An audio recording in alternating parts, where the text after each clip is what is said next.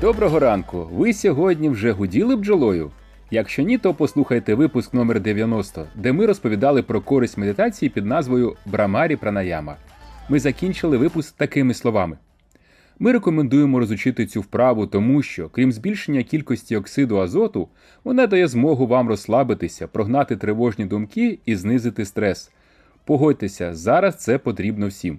А сьогодні ми хочемо попросити вас почати вчитися медитувати. Сприятливі ефекти медитації доведені вченими різних країн з використанням різних технік її вивчення. Медитація вже давно постійний супутник мільйонів людей у світі.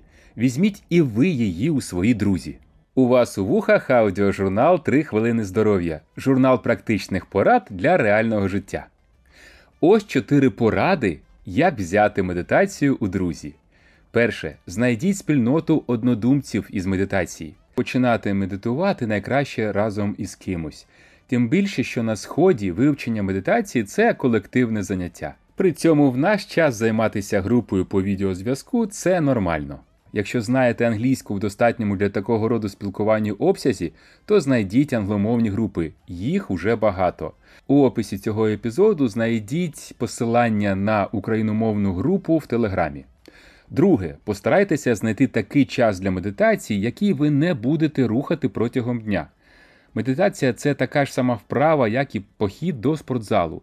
У неї має бути своє фіксоване місце у вашому календарі. 20 хвилин це не так багато, напевно, у вашому розкладі знайдеться таке віконце.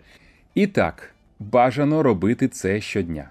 Третє. Найкраще почати навчання з інструктором. Базу майже всього гри на піаніно, танці, медитація можна навчитися самостійно, але вчитель це не тільки прискорений рух по вже прокладеній кимось дорозі, а й та сама дисципліна, яка описана вище.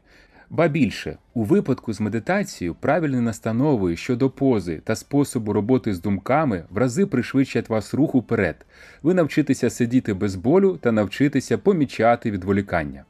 Четверте. Не чекайте дива або швидкого прогресу. У медитації досить складно спочатку зрозуміти, що ти рухаєшся в потрібному напрямку, та й потім, який він, цей напрямок.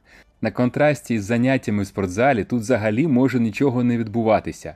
Медитація духовне навантаження, яке може інколи викликати у вас невдоволення та підозри, що вона не працює. Сприймайте це відчуття як ознаку того, що ви на вірному шляху. Ваша свідомість освоює процес заспокоєння і розминка спричиняє деяку ментальну болючість. Якщо ви не здаєтеся, з часом вона зміцнить ваші ментальні м'язи.